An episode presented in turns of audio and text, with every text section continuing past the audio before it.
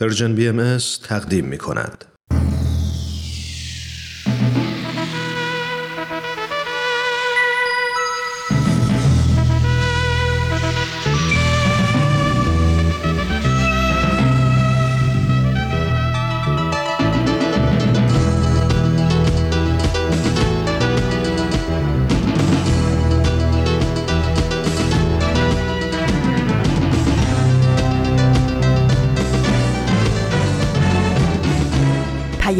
دوست.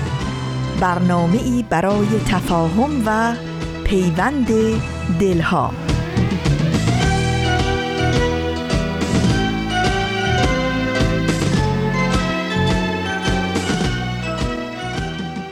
یوسف گمگشته باز آید به کنعان. غم مخور. کلبه احزان شود روزی گلستان. غم مخور. ای دل غم دیده حالت به شود دل بد مکن. وین سر شوریده باز آید به سامان غم مخور.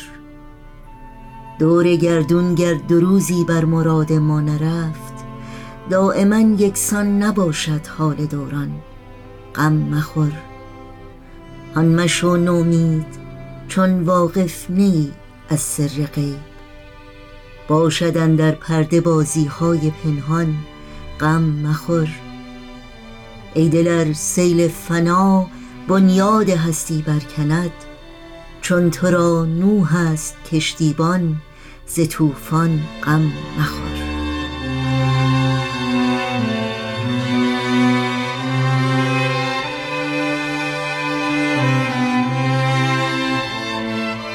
گرمترین درودها به شما شنوندگان عزیز رادیو پیام دوست.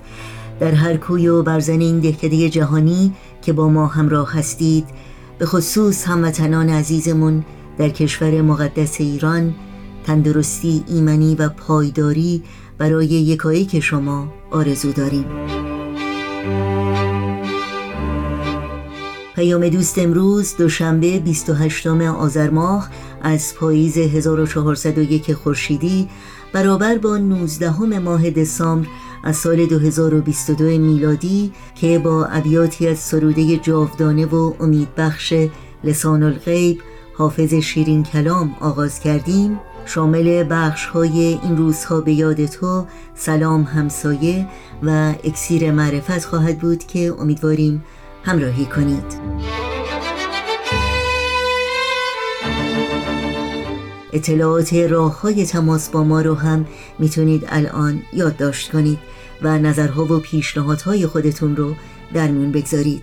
ایمیل آدرس ما هست info at persianbms.org شماره تلفن ما 001 703 671 828 828 و شماره ما در واتساپ هست 001 240 560 24 14 و البته با برنامه های ما می‌تونید در شبکه های اجتماعی هم زیر اسم Persian BMS همراه باشید و در صفحه تارنمای ما Persian اطلاعات کامل راه های تماس با ما و اطلاعات برنامه ها رو جستجو کنید. و اگر در قسمت ثبت نام در خبرنامه در صفحه نخست وبسایت ما ایمیل آدرس خودتون رو وارد بکنید در اول هر ماه خبرنامه سرویس رسانه فارسی بهایی رو دریافت خواهید کرد و در جریان تازه ترین فعالیت های این رسانه قرار خواهید گرفت. این صدا صدای رادیو پیام دوست نوشین هستم و همراه با همکارانم. از شما دعوت می کنم با برنامه های امروز با ما همراه باشید.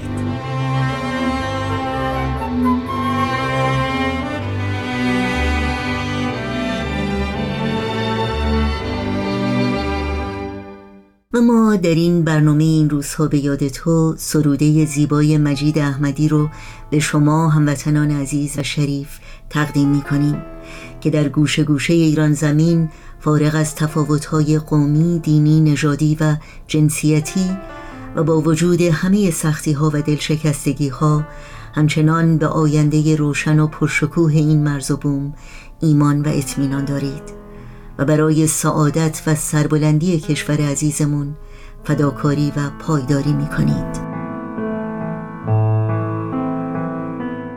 اهل کجایی؟ زادگاه پدرم تبریز است. ترکم و لحجه ترکی دارم ولی از آبی دریای جنوب است دلم. رگ و ریشم شاید به درختان بلند و همه سرسبزی گیلان برسد. من اگر عاشق گل هستم و گلخانه و گلهای بهار چون که معشوقه ای از شهر گلستان دارم. سادم سادگی من باید ارسی از مردم خونگرم لرستان باشد. غیرتم زاده کردستان است شهر موسیقی و گلهای قشنگ شهر نورانی مردان خدا که در آن عشق و امید است و صفا همه جا و همه جا. روحم از کرمان است. یاد بادان که خرابات نشین بودم و مست. من خراباتیم اما اکنون روزگاری است که چون ارگ بم از بخت بد و سردی ایام همه خانه و کاشانه من یک شبه ویران شده است. من پر از شورم اگر از همه رفتارم گاه تعجب کردی چیزی نیست. چون که در یاچه قم از وسط زندگیم میگذرد. من گرهدی بستم روی عهدم هستم. چون رگی از دل اقوام بلوچی دارم. من اگر ذکر خدا را عربی می‌گویم گر که لا حول ولا قوت الا بالله بر لبم آواز است. چون نیاکان من از مردم دل سوخته احواز است. و اگر نصف جهانم پر عشق است و غمی تاریخی در نگاهم پیداست من مقصر نیستم اصفهان را دیدم. و اگر از غزل سعدی و حافظ مستم چون که کاکو من شاعر ز تبار شهر شیراز هستم. پرز شعرم پرز شورم پرز ایمانم من. به همین استدلال اگر از من پرسند پسرک اهل کجایی؟ گویم اهل ایرانم من. در روح و جان من میمانی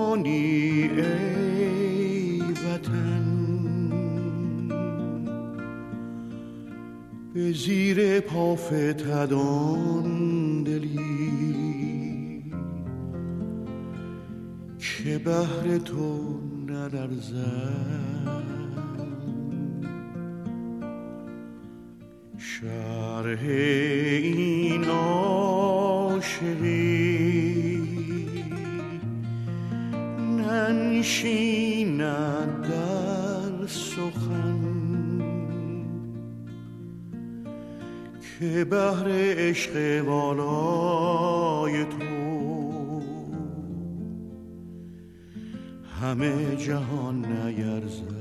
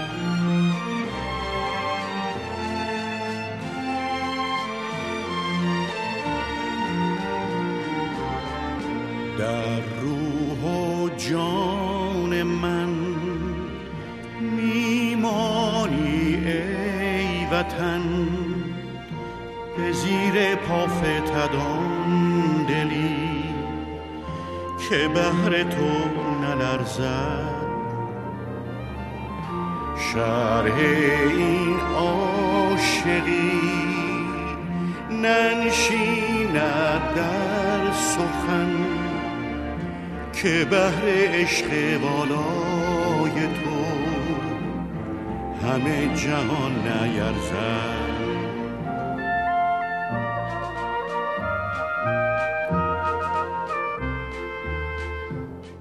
شنوندگان عزیز رادیو پیام دوست اگر آماده هستید با هم به بخش تازی از مجموعه سلام همسایه گوش کنیم. سلام. سلام همسایه سلام. سلام. سلام. سلام. همسایه سلام همسایه کاری از امیر یزدانی.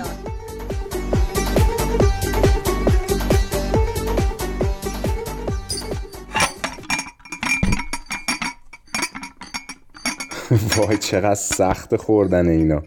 همه خاک قنداشو ریختم رو خودم. بله من که بشقابم آوردم بالا و همه خورده شیرینی ها و خاک قنداش ریخت تو بشقاب. خوردن اینم فوتوفن مخصوص خودشو داره. حالا که چایی و این شیرینی های خوشمزه گفتین اسمش چی بود؟ کاک. یه نوع شیرینی محلیه اسمش کاکه.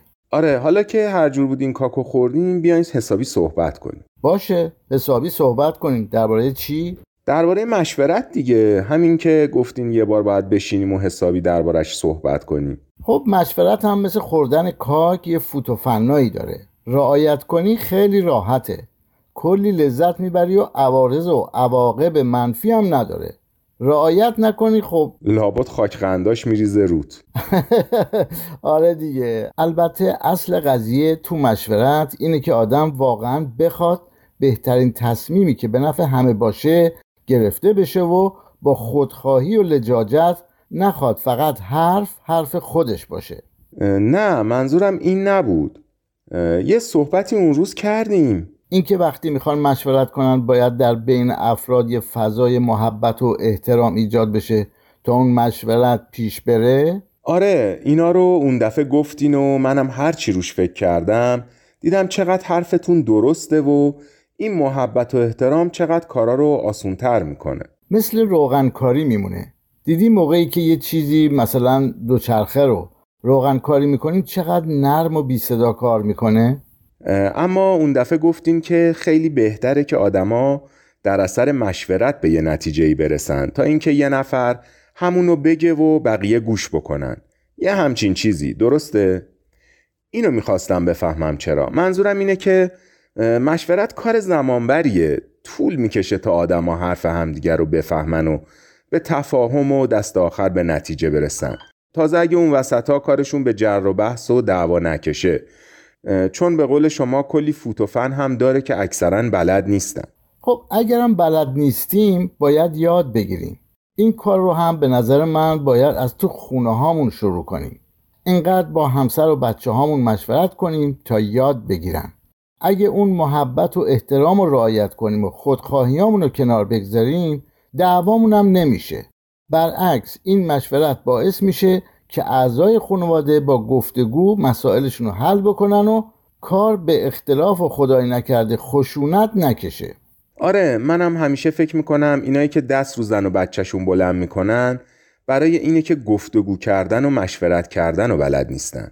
دیدین اسم کسی هم نیوردم آفرین الان حس نمی کنی که چراغ قلبت روشن و نورانیه؟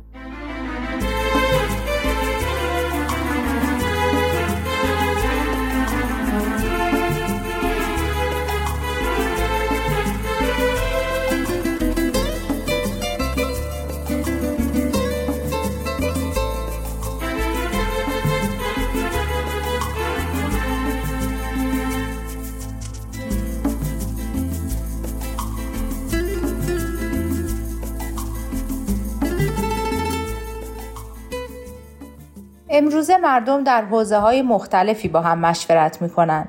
اونا در تجارت و سیاست، مملکتداری و فرهنگ و فعالیت های اجتماعی و مدنی مشورت می‌کنن و خیلی هم از این بابت به خودشون میبالن و افتخار می‌کنن. اما مشورت در آثار بهایی به شکل متفاوت با اونچه که معمولا صورت می‌گیره توصیف شده. بنا به فرموده حضرت بهاءالله مشورت فرایندیه که زن و گمان رو به یقین تبدیل می‌کنه. خرد رو به بلوغ و کمال میرسونه و باعث آگاهی و هوشیاریه.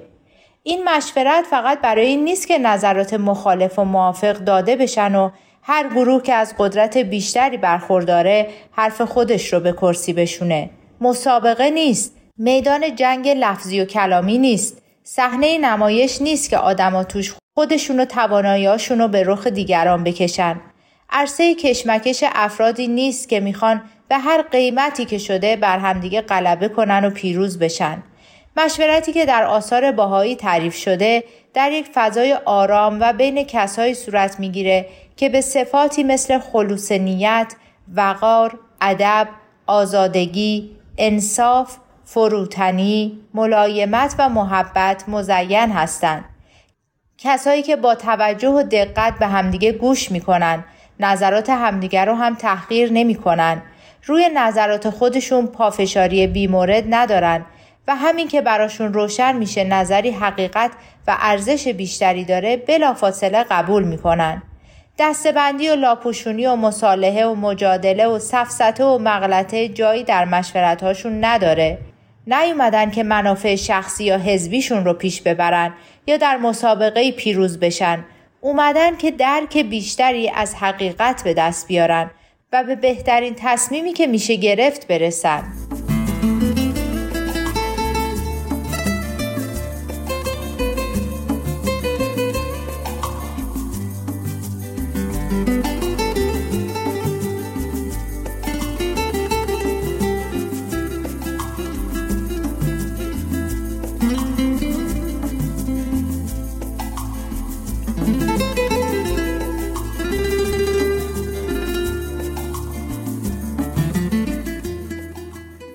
ببینین می‌خوام بدونم که چرا میگین بهتر آدما با همدیگه به نتیجه ای برسن تا اینکه نظر یه نفر رو که وارد تره بپذیرن. منظورم این نیست که یه نفر نظرش رو به دیگران تحمیل کنه ها. اینکه نظرش رو بده و بقیه اگه خواستن قبول کنن مثل اون شب. اگه شما خودتون همون اول پیشنهاد کلاس اطفالو می‌دادین بهتر نبود؟ به نظر من نه. چون اگه یه باره این پیشنهاد رو می‌دادم بقیه فرصت نمی‌کردن. خودشون فکر کنند و جنبه های مختلف موضوع رو در نظر بگیرن. خیلی از مواقع ما پیشنهادی رو قبول می‌کنیم چون قبلا اصلا در موردش فکر نکردیم. ذهنمون در اون مورد خالیه. خب همین. چرا اصرار دارین کسایی که قبلا درباره یه موضوعی فکر نکردن نظر بدن و وقت و بیخودی تلف کنن؟ چون وقتی دربارش نظر میدن و بقیه نظر رو میشنوند و کار به صورت مشورتی پیش میره فرصت پیدا می‌کنن فکر کنن و موضوع مشورت رو دقیقتر بفهمند و پیشنهادات رو بسنجن و در تصمیم گیری شرکت کنن. مشورت خودش یک فرایند یادگیریه.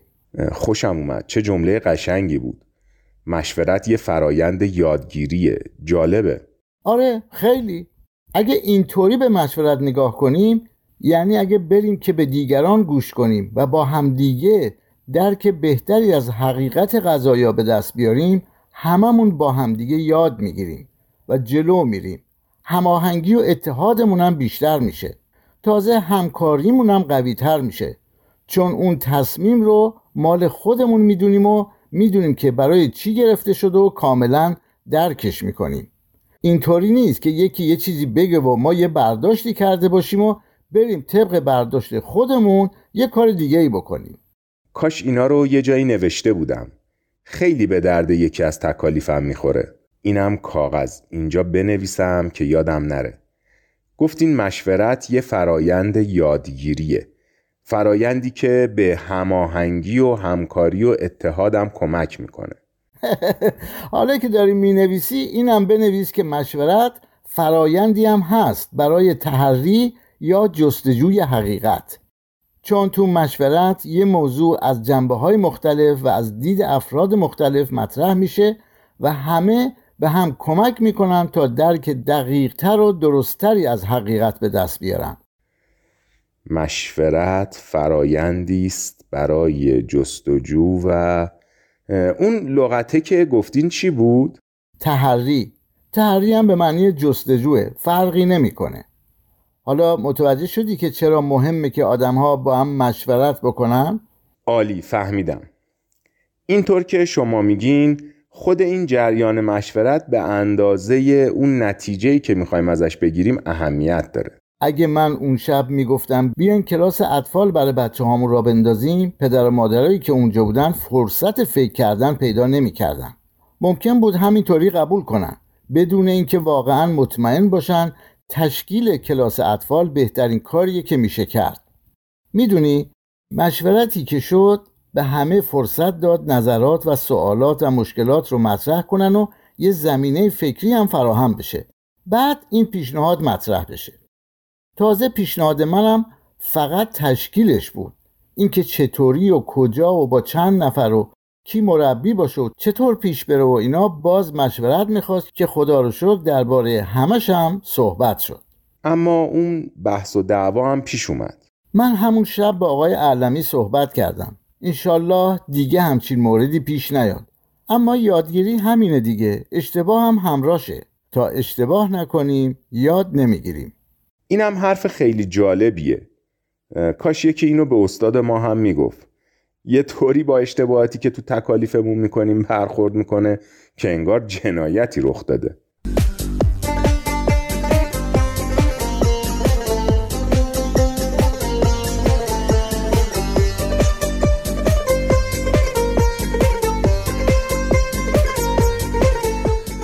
برنامه سلام همسایه بود که از رادیو پیام دوست تقدیم شما شد.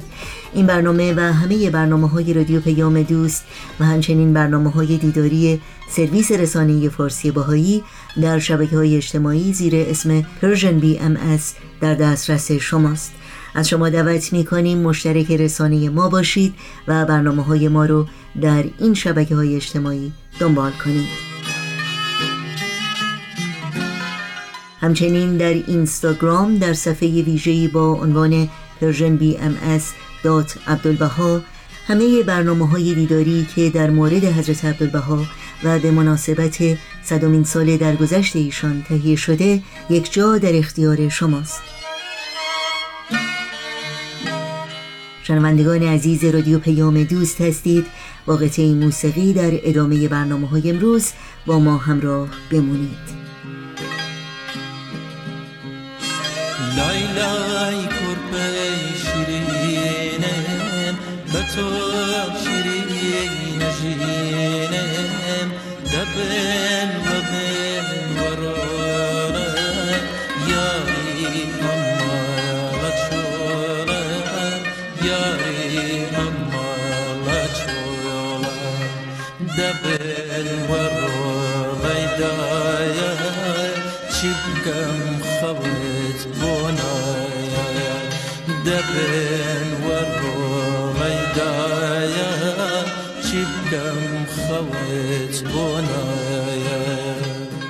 همراهان عزیز رادیو پیام دوست وقت اون رسیده که با هم به برنامه این هفته اکسیر معرفت گوش کنیم. اکسیر معرفت.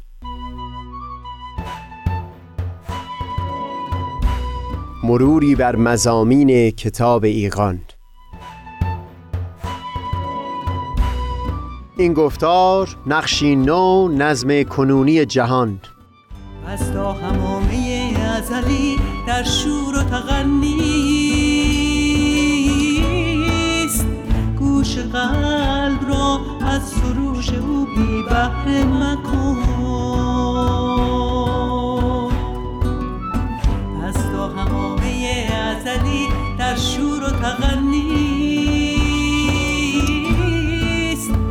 گوش قلب را از سروش او بی بهره مکن.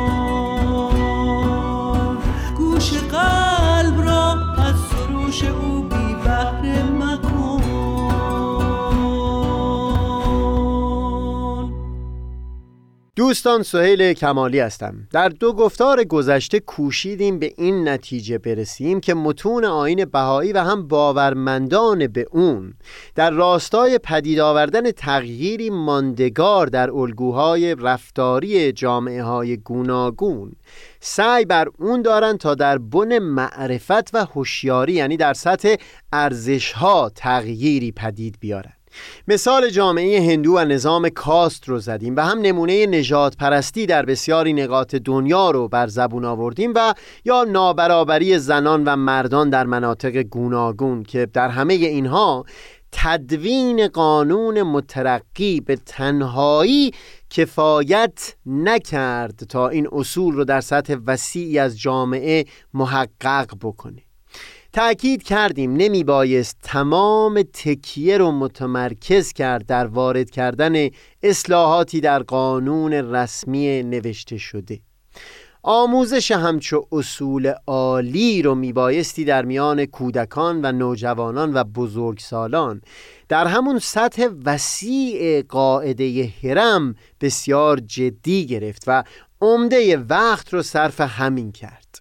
باورمندان به آین بهایی با اینکه از اهمیت تدوین و تصویب قوانین مترقی قافل نبودند و در اون زمینه هم نظرات خودشون رو ابراز کردند اما در دهه های گذشته بیشتر انرژی رو متمرکز کردند در اون زمینه دوم یعنی آموزش این عالی ترین اصول انسانی در سطحی وسیع. تا هر کجا همون قانون مترقی هم تدوین شد امکان اجرای اون در لایه های مختلف جامعه امکان پذیر باشه.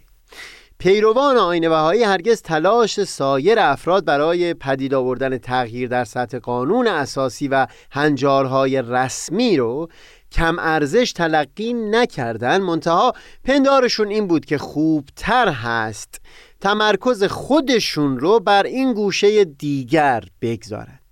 تصور من این هست که این تمرکز اتفاقا سبب می شد تا زحمات اون سایرین که در راستای تغییر قانون اساسی میکوشیدند هم عبس و بیهوده نشه. چون نشون دادیم که اون تغییر هوشیاری در سطح وسیع نیاز می بود تا قانون بتونه به مرحله اجرا در بیاد.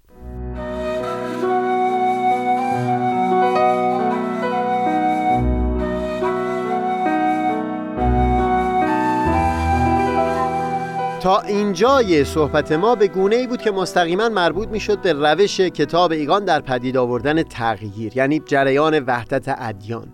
این رو بعدتر توضیح خواهیم داد اما بگذارید در حاشیه صحبت. چون در خصوص تلاشای پیروان آین بهایی در راستای تغییر اجتماعی بیان مطلب کردیم این رو هم اینجا بگیم که در همون سطح قانون و هنجارهای رسمی و هم نرمها و الگوهای غیر رسمی رفتار باورمندان به آین بهایی در درون خود جامعه بهایی سعی بر پدید آوردن یک سیستم اداری با هنجارهای رسمی هستند.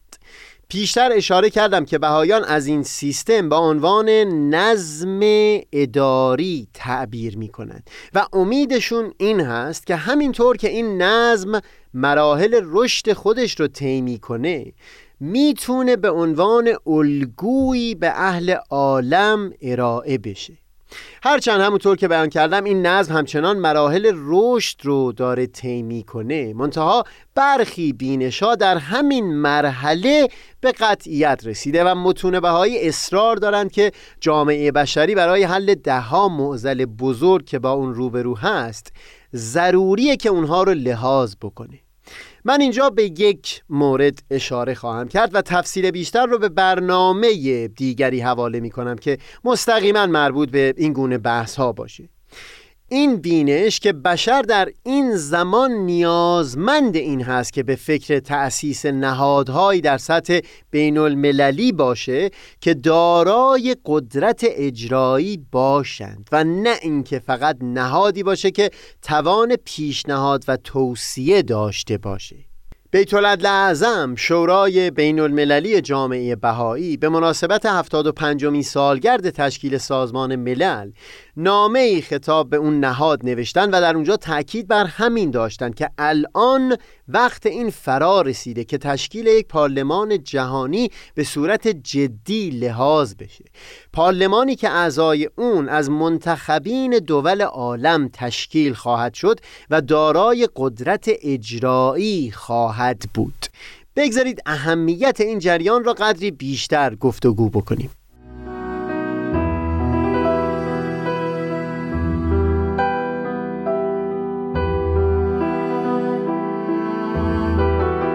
اول بگذارید به طور خلاصه یکی از مشکلات رو بیان بکنم. نظم فعلی جهان به گونه ای هست که اگر هر یک از کشورهای جهان وحشتناکترین موارد نقض حقوق بشر رو هم در حق شهروندان خودش مجرا بکنه باز هم نهادهای بین المللی و سایر کشورهای عالم حق مشروع دخالت در امور اون رو ندارند این به این خاطر هست که طبق قراری که در عهدنامه ورسای اتخاذ شد و اساس این نظم جدید گذاشته شد حاکمیت ملی ساورنتی به رسمیت شناخته شده. در قلمرو داخل مرزهای مشخص حکومت دارای حق قانونی استفاده از زور هست و اختیار و حاکمیتش به رسمیت شناخته شده.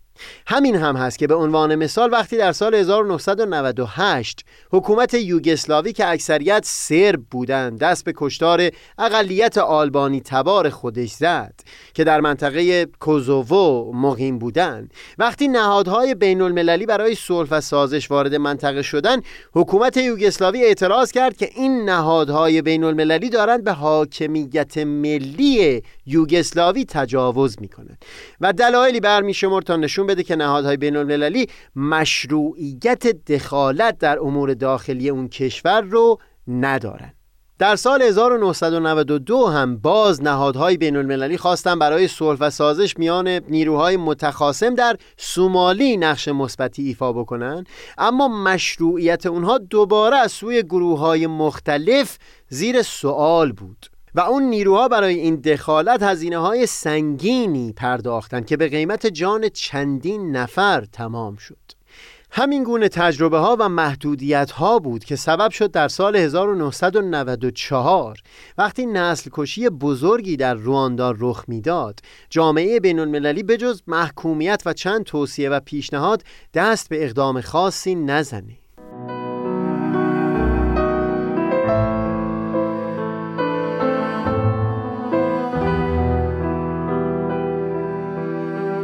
زمانی که روزنامه های جهان در خصوص موارد نقض فاحش حقوق بشر در کشورهای مختلف دنیا مطالبی منتشر می کنند همچون ناله هایی را از بسیاری افراد می شنویم که چرا نهادهای بین المللی یا دولت های کشورهای مترقی کاری نمی کنند برای جلوگیری از این ستم ها به عنوان مثال زمانی که حکومت جمهوری اسلامی ایران در سال 1388 دست به کشتار مردمانی زد که بدون خشونت اعتراضات مدنی خودشون رو در خیابانها فریاد می زدن.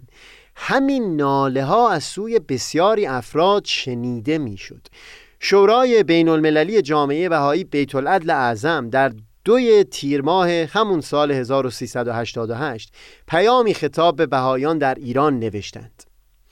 خواهران و برادران روحانی با حزن و اندوه فراوان از وقوع حوادث اخیر در آن سرزمین مقدس منویات قلبیه خود را به پیروان حضرت بهاءالله ابراز می نماییم سلامت و امان شما عزیزان از دیر زمان مشغله ذهنی این مستمندان بوده و اکنون نگرانی امنیت میلیون ها نفر زنان و مردان شریف دیگر ایران نیز بر آن اضافه گردیده است.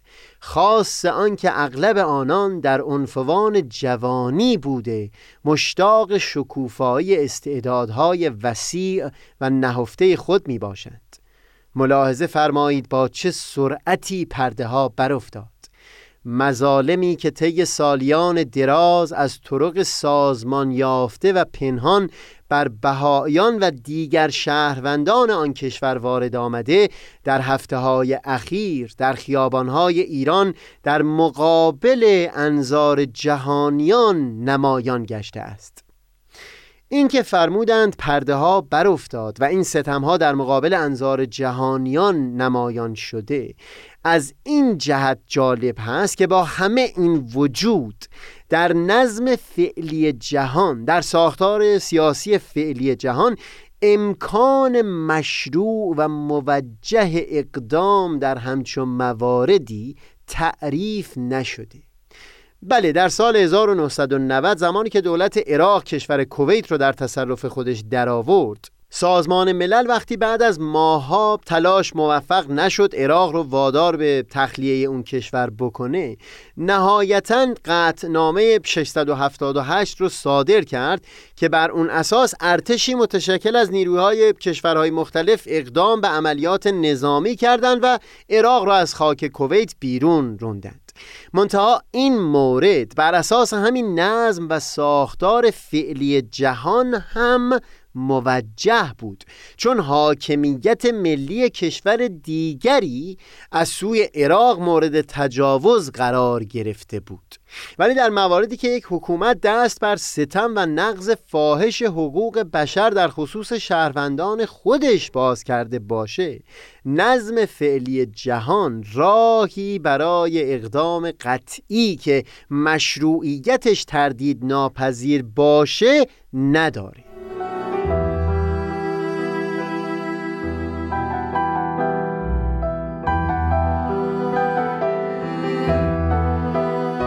تصور می‌کنم مفهوم کاملا شفاف بوده باشه. منتها بگذارید یک مثال بزنم تا مطلب وضوح بیشتری هم پیدا بکنه. در سطح ملی و محلی ممکن است افراد بیان بکنند که زمام اختیار امور در خانه خودشون رو در دست دارند و دیگری حق دخالت در امور خانه رو نداره. ممکن است در یک روستا یا در محله از یک شهر فردی وقیهانه و بیشرمانه اقدام به ضرب و شتم همسر خودش بکنه. در پاسخ به وساطت و دخالت سایر افراد چه بسا که تأکید بکنه بر همین حق که امور داخل چهار دیواری خانه مربوط به خودش است و دیگری حق دخالت نداره. منتها ما شهروندان طی یک قرارداد اجتماعی به صرف همین زندگی در اجتماع همگی این رو پذیرفتیم که مقداری از اختیارهای خودمون رو به نهاد حکومت بسپاریم. و صد البته که حکومت ملی حق مشروع دخالت در این موردی که صحبت شد را خواهد داشت. در برخی کشورهای مترقی در مورد ضرب و شتم حکومت حتی منتظر شکایت خود فرد مضروب نخواهد ماند. و هم اگر بر حکومت محرز بشه که ضرب و شتمی بوده رضایت فرد ستم دیده به هیچ وجه سبب آزادی شخص خاطی نخواهد شد. اگر یک همچو حکومتی نمی بود چه بسا ریش سفیدها یا افراد محترم در یک قوم یا منطقه و محله سعی می‌کردن وساطت بکنن تا اون فرد دست از اون ظلم و ستم برداره. اما می‌بینید که ریش سفیدها حق مشروع و سلب ناپذیری برای دخالت در امور خانه حتی در مورد ضرب و شتم رو نمی داشتند نهادهای بین المللی در ساختار سیاسی فعلی جهان تقریبا حکم همون ریش سفیدها یا افراد محترم رو دارن. می‌تونن پیشنهاد بدن و هم تا حدودی دخالت می‌کنن و رأیشون اهمیت داره. اما نظرشون تضمین اجرایی نداره.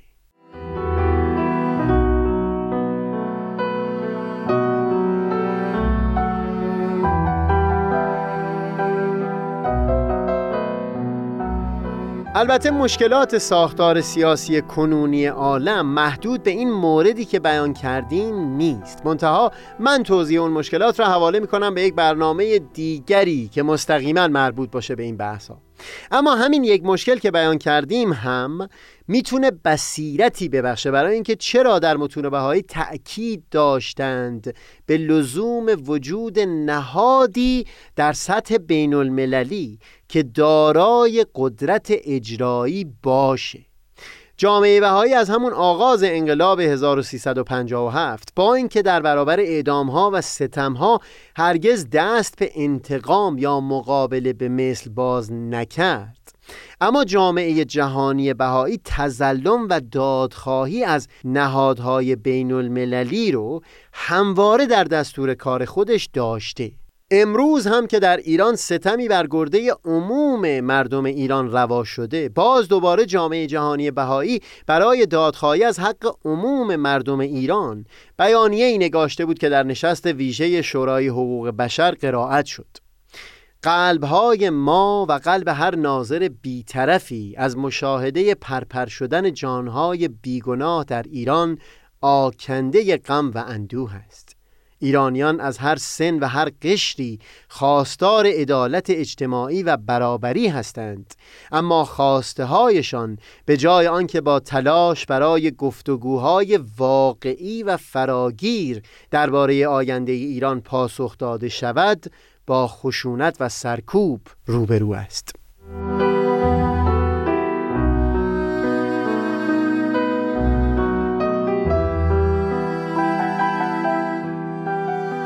در همون بیانیه بعد از اینکه سخنی به میون میارند از تجربه تلخ ستمی که بر جامعه بهایی ایران هموار شده بود ادامه میدند در تمام این چهل و سه سال جامعه جهانی بهایی هر سال خواستار مکانیسم های حقوقی بین المللی برای واداشتن ایران به پاسخگویی در سازمان ملل و جلب توجه جهانیان به نقض حقوق بشر در این کشور بوده است. چون این مکانیسم هایی آخرین امید هر فرد ستم دیده است.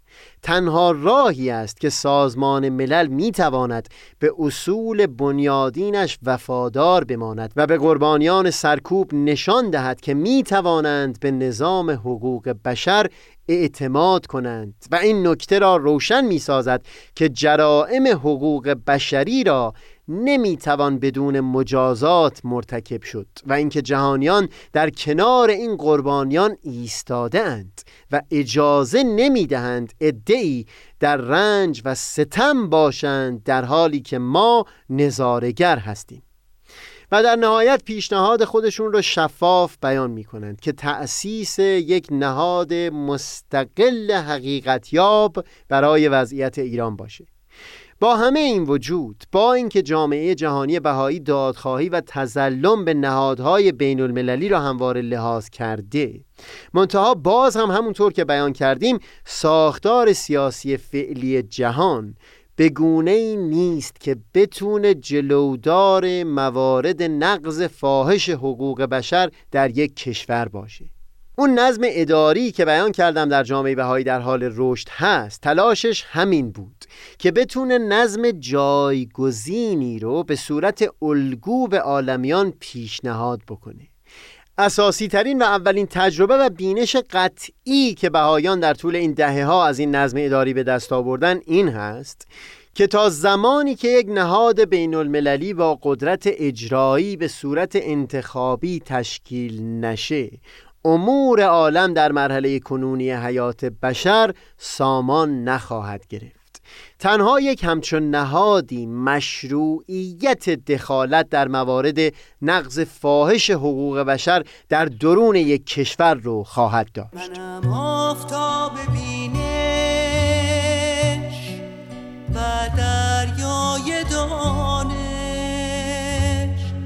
منم آفتاب بینش.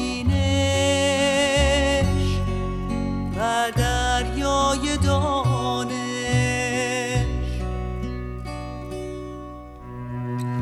پشمردگان را